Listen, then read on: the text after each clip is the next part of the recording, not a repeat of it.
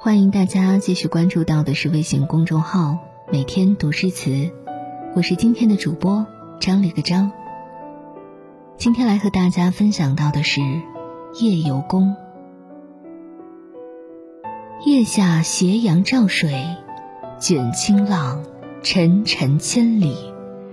桥上酸风射眸子，立多时看黄昏，灯火逝。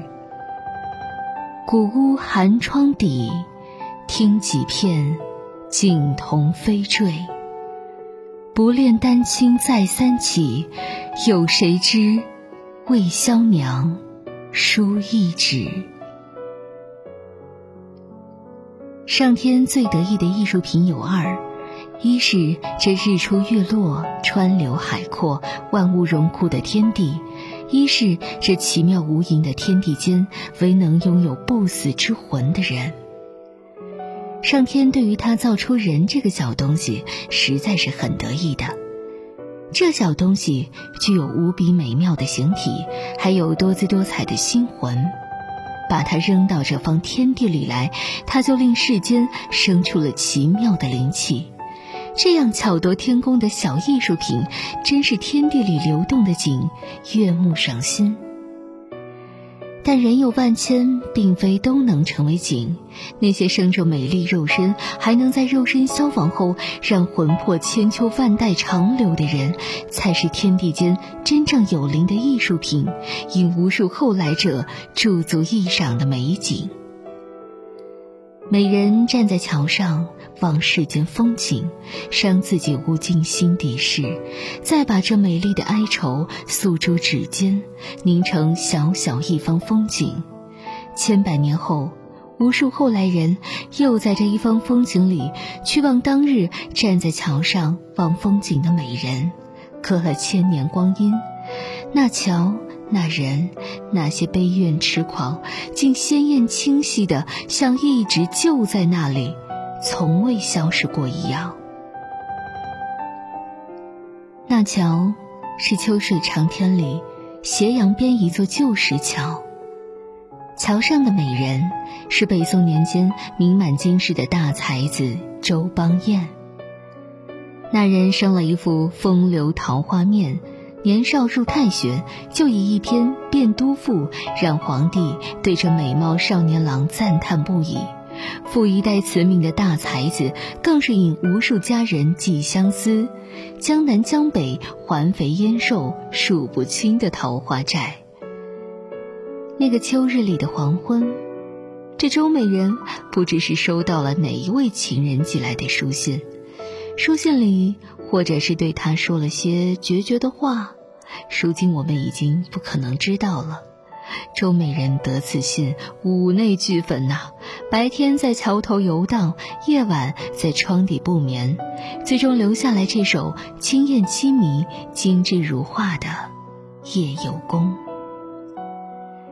词作以为情煎熬的美人才子为中心，用明净凄美的笔勾画出一幅从黄昏到深夜，由水岸到寒窗的情伤美人的动态图卷。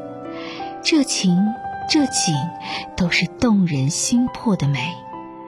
此作构思精巧，全篇只以一帧一帧凄婉画面，让我们的心随着画中美人不胜哀愁。失魂落魄的情态而悸动，却迟迟不说出美人究竟为何伤怀，直到词的结尾才一语点破，让一切猜测、疑惑又愁绪难消的心情落到了一个最凄美的点上，为整首词画上一个精妙而回音绕梁的休止符。词的上片与下片分别写了黄昏水岸和深夜古屋两个场景。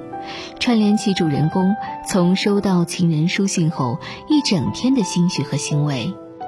上片是一幅静态的图卷，描绘了主人公痴痴地立于水边桥上，从日落到灯火时。下片描绘的是主人公深夜无眠，时起时卧，焦躁伤怀。这是一幅动态的图卷，一静一动。主人公这个试卷里丰富而不断变化的情绪展露无遗。上片一幅凄清又明艳的秋水黄昏图，微凉的日落时分，秋水轻轻卷细浪，向着天边日落处无言的淌去。主人公立在水畔石桥上，看风吹叶落，斜阳照水。词中没有正面描述主人公的心理活动，只用了两个细节来向我们透露端倪。一是他立在桥上，从日落立到了灯火出现时；二是他痴痴愣愣，目不转睛，风吹向他的眼，那感受是酸和涩。从这两个细节，我们就能推断出，这位美人正是在忧愁里煎熬。这幅哀愁美人的落日秋水图，真是无比的凄美。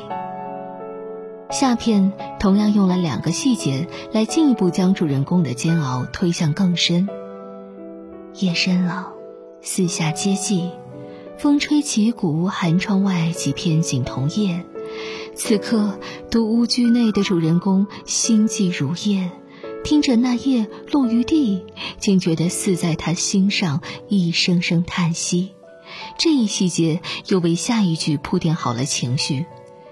主人公原本是卧于床上，听着窗外风吹叶落，终于按捺不住，掀起单巾，一而再的起来，又卧下，卧下，再起来。这动态的美人图比这静态的又是一番情韵。情绪在这里就已经达到高潮，我们不禁急于知道，到底是出了什么事，令主人公如此焦躁，昼夜难安。于是词在结尾处一语点睛，破开谜团。原来美人是先于情伤了。远方的情人一纸书信，不知写了什么，就叫他愁肠百结，从黄昏折腾到半夜。这样一番痴狂情态，真是叫人又怜又叹，又觉得无比的凄美。美貌的才子本就是一件赏心悦目的艺术品，才子更没有浪费自己的美貌与才情，将这样一个撩动情场的爱情故事一字一句渲染于指尖。于是，在隔了千年之后，我们才能看到这样一卷《秋水石桥美人图》。遐想当日。到底是哪一些江南江北环肥燕瘦里的哪一位佳人，又对周大才子说了些什么话，竟惹来如此一段桃花债呢？花开三十九，酿成了微甜，人在梦外之梦，雪化作了青藤。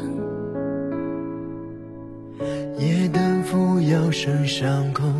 离人还在等，不舍得不再遇见，有情的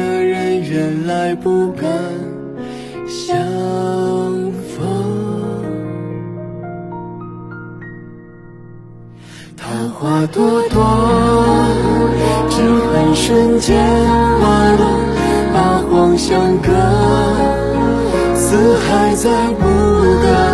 看似生气空，有传说，字句写在你眼底，你只有我，世间苦多，只怕一日刀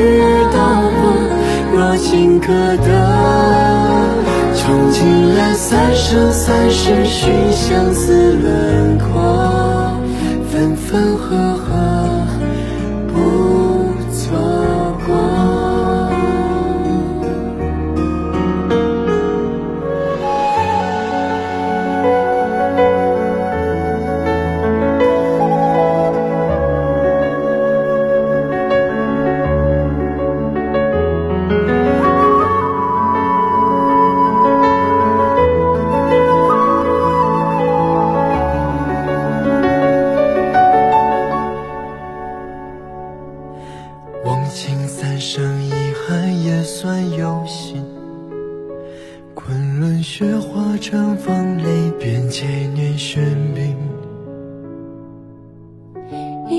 前此刻无声，故人还在等，不舍得不再相见。有情的人，原来不敢相逢。桃花朵朵，只恨瞬间花落，八荒相隔，四海再不。看似生气狂，有传说。字句写在你眼底，你只有我，时间苦短，只怕一语道破，若情可得。穷尽了三生三世寻相思轮廓，生生世世。